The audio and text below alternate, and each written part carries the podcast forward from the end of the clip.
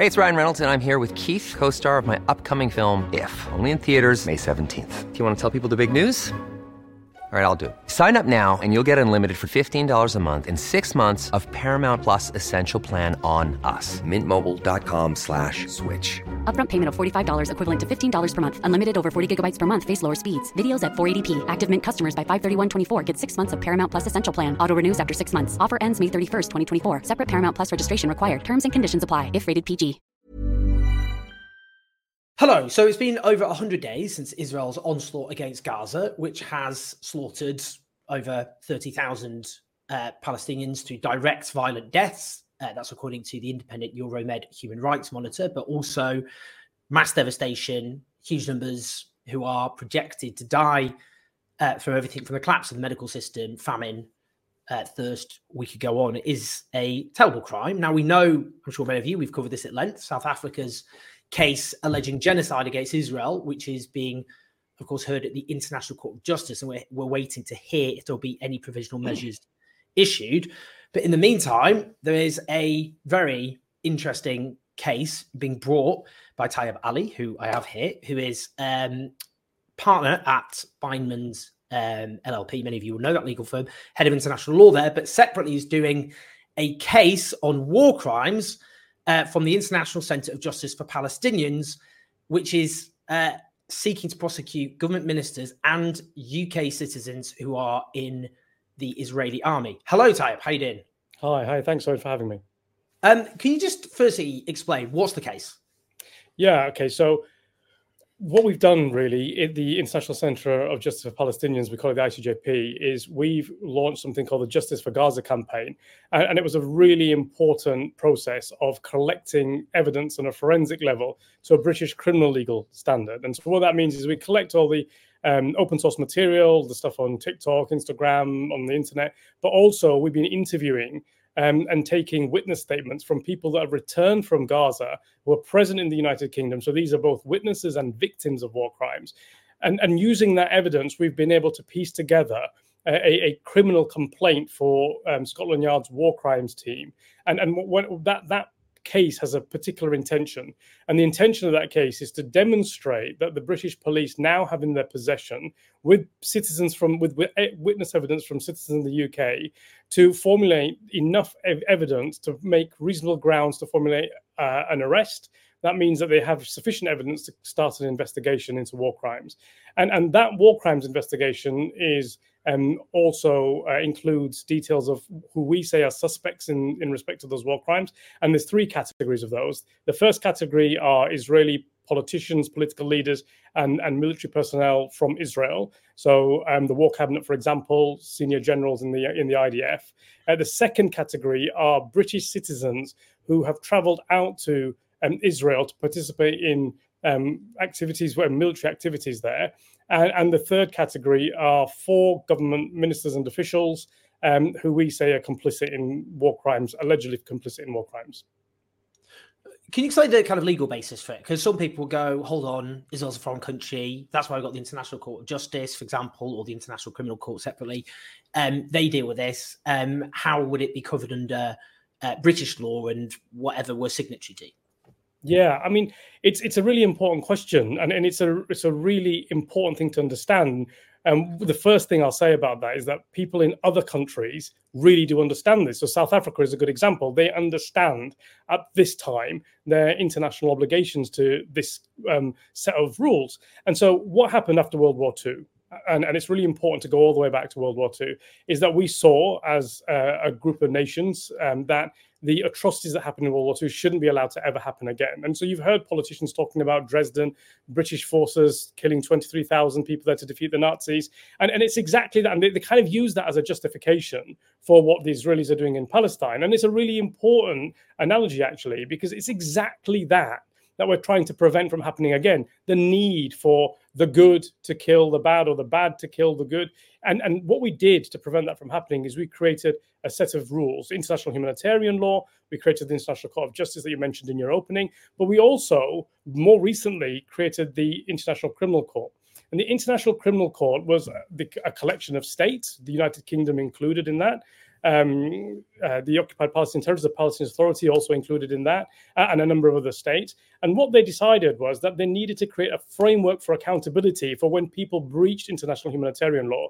And, and, and this was for the most serious crimes. And so those crimes were genocide, crimes against humanity, and war crimes, breaches of the international humanitarian law. And so what they did was two things, it's really important. First of all, they created an institution, the ICC, where people could be prosecuted for those crimes, and, and the ICC itself has the power to investigate. but it also created obligations for state parties to the International Criminal Court. And those obligations are, are, are, what we're working, that's the framework we're working in here.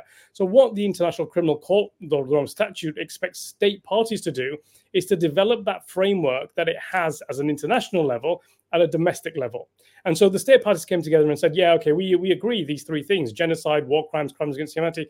It's absolutely atrocious. It shouldn't be allowed anywhere. So we're going to help to investigate, we're going to help to prosecute, and we're going to help to convict people that perpetrate that. So where you have people in the United Kingdom hiding or, or available, it's an, it creates an obligation on the British authorities to investigate, arrest, and prosecute those individuals.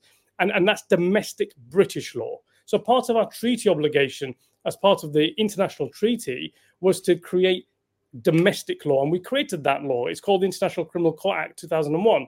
And not only does it facilitate passing of evidence from the United Kingdom to the ICC for their investigation, but it also creates an obligation on the United Kingdom to investigate. And that's what we fed into.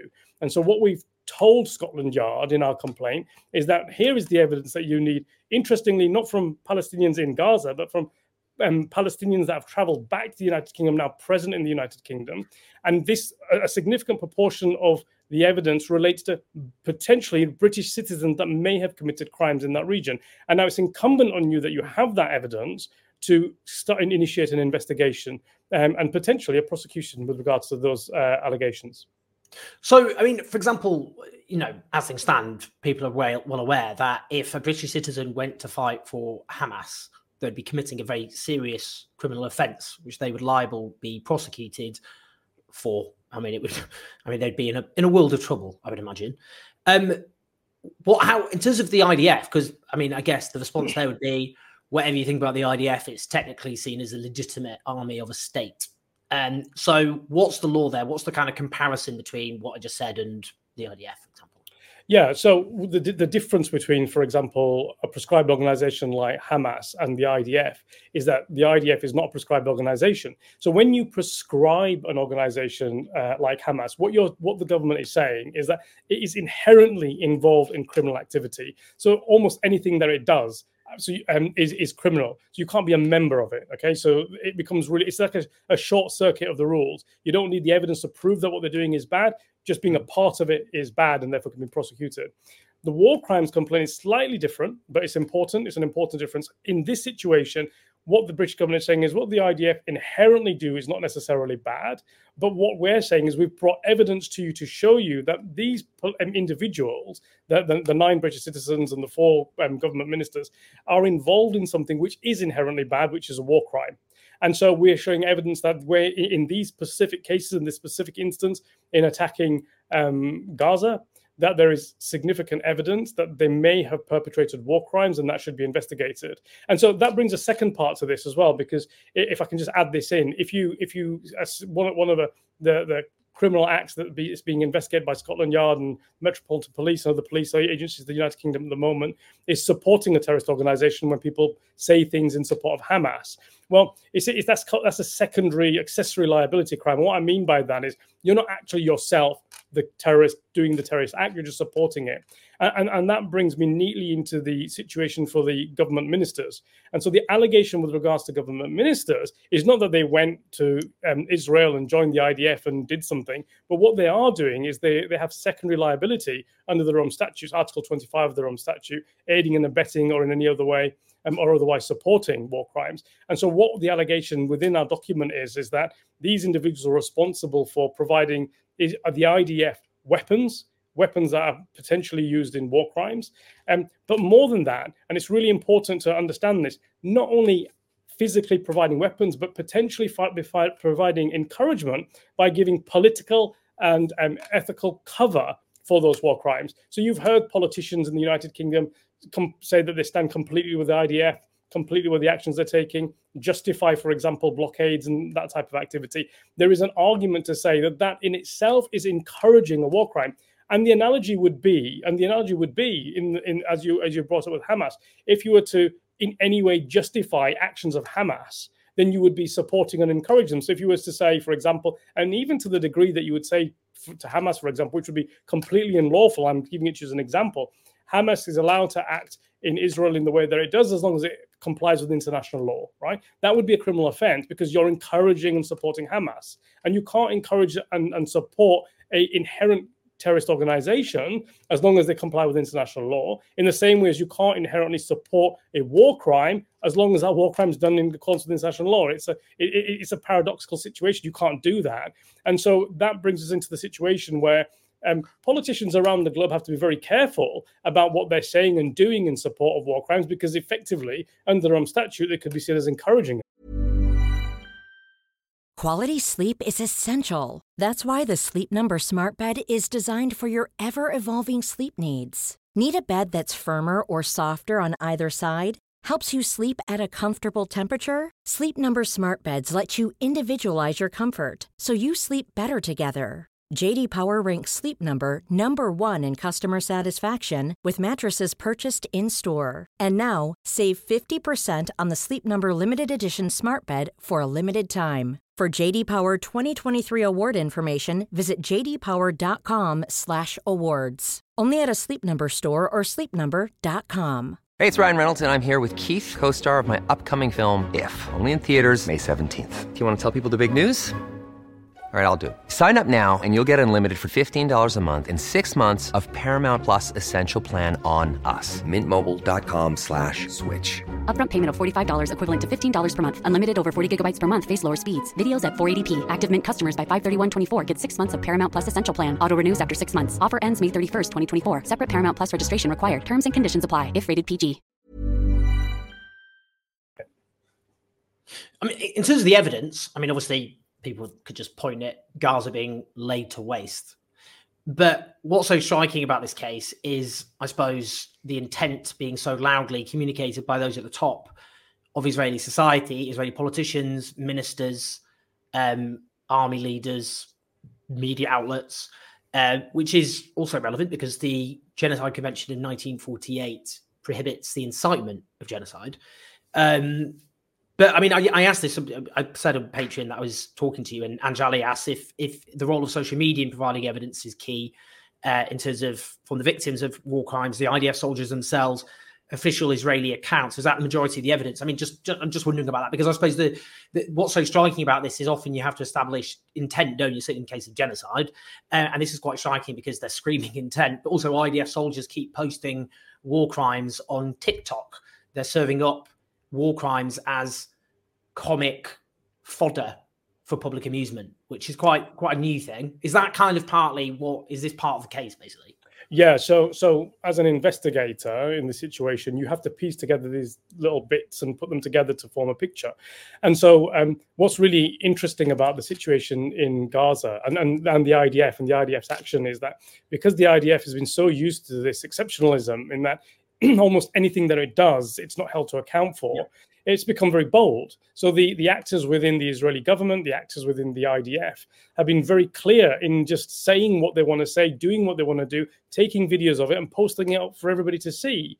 And and and and, and I, I just want to add this: that that that if you're in social, if you're in the sort of social media world, you can see that, but you can't see it on BBC or you can't see it on the ITV, you can't see it on Channel 4, you just can't see it on our, if you like, mainstream media channels, and and that's a bit worrying because it seems to be being suppressed from there. But but people that go on Twitter and people that go on social media see it, it with the and TikTok, they see it, and we have collected that evidence, and that evidence is really telling. It gives, in terms of what you're talking about, which is a part of our continuing investigation, it does give intent to, um, for example, the the allegation of genocide, because you have um, Benjamin Netanyahu talking about Amalek on one side, and um, saying that you know that's that's remember what we did to Amalek, which is to kill man, woman, child, infant, oxen, calf, and that's what he said. And then you see soldiers on the ground um, have taking videos of them dancing and and and, and repeating those words, and you, you you can see the intent from the very top right down to the very bottom.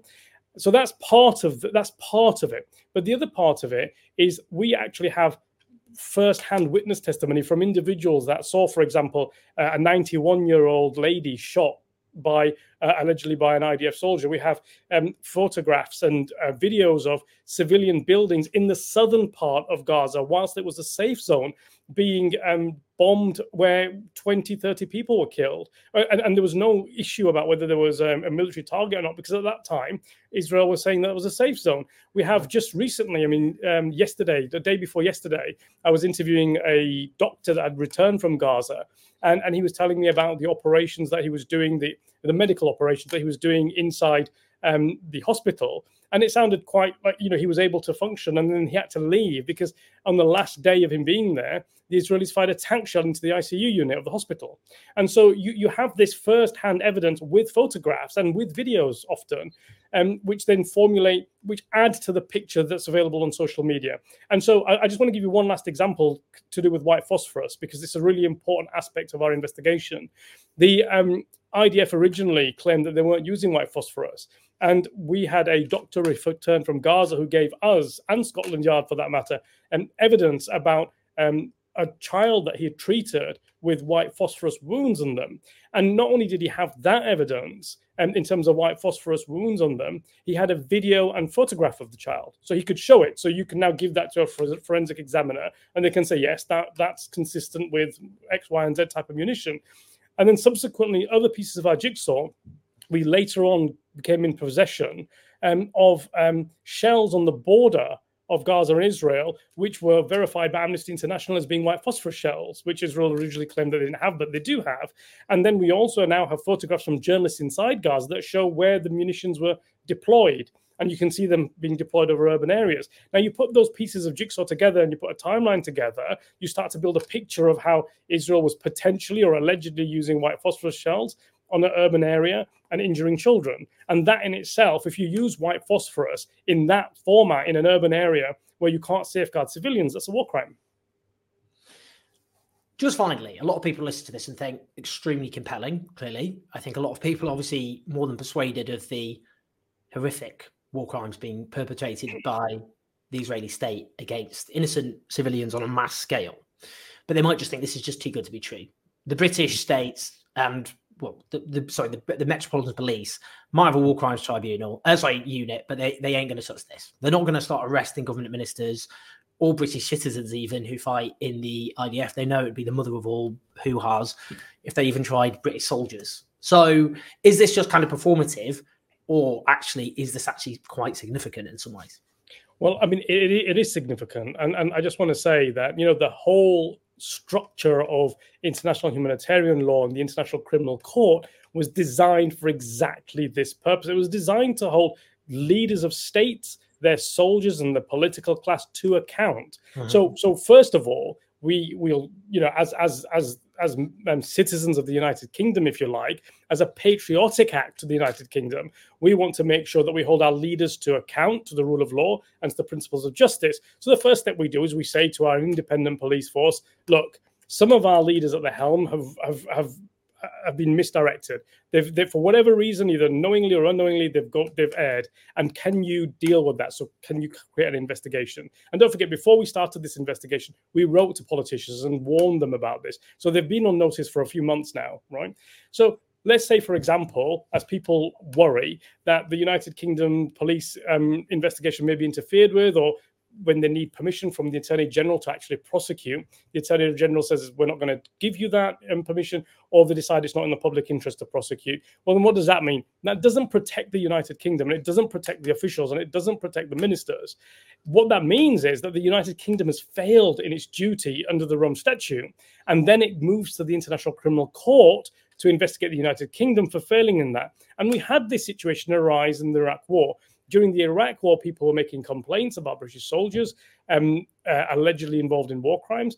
The US Kingdom failed to investigate them. That was referred to the ICC, and the ICC actually opened an investigation right. into the United Kingdom's failure. And so, politicians in the UK run this risk. And and to be honest with you, you know, when you're in the United Kingdom and you're in Europe, you kind of have a a, a funny worldview. You think everybody thinks in the same way as as we do, right? But you just have to look at South Africa. You just have to look at Turkey. You just have to look at the countries of the OIC, the countries that supported the International Court of Justice process, um, which South Africa have initiated. It really isn't like that anymore. What we're finding is that the global South is starting to hold um, Israel to account is wanting to hold Israel to account, is not accepting the rules based order, but is now actually saying, well, we, we, we actually like the international law based order and we like these international institutions that have been built that the, that, that the West or the global North has kind of dominated for a long time.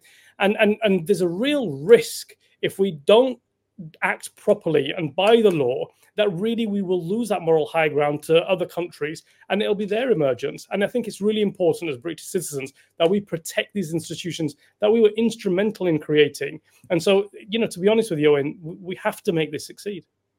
So, just finally, a pivot, maybe even two or three sentences. Could we see, do you think, in time, British citizens, including people at the very top, potentially one day facing prosecution for their role, their direct complicity involvement in war crimes against the Palestinian people. If if there are British citizens involved in war crimes and we have evidence to prosecute them, I think we'll see them being prosecuted. Blimey, very exciting stuff. Oh yeah, finally, can people support this as well? Sure. I mean, ICJP, please visit our website. It's um, www.icjp, um. Um, we, we, we're a grassroots funded organization. We only operate when people fund us. There's a way to donate on there. We'll include the link in all the video descriptions and online so people can donate and support everything you do. Very exciting and crucial in terms of justice and the struggle for justice and against this great crime of our age. Uh, so please do share this video, press like and subscribe, get the message out. But massive thanks to Tayab and everything crossed. Cheers. Thanks, Owen. Thanks very much.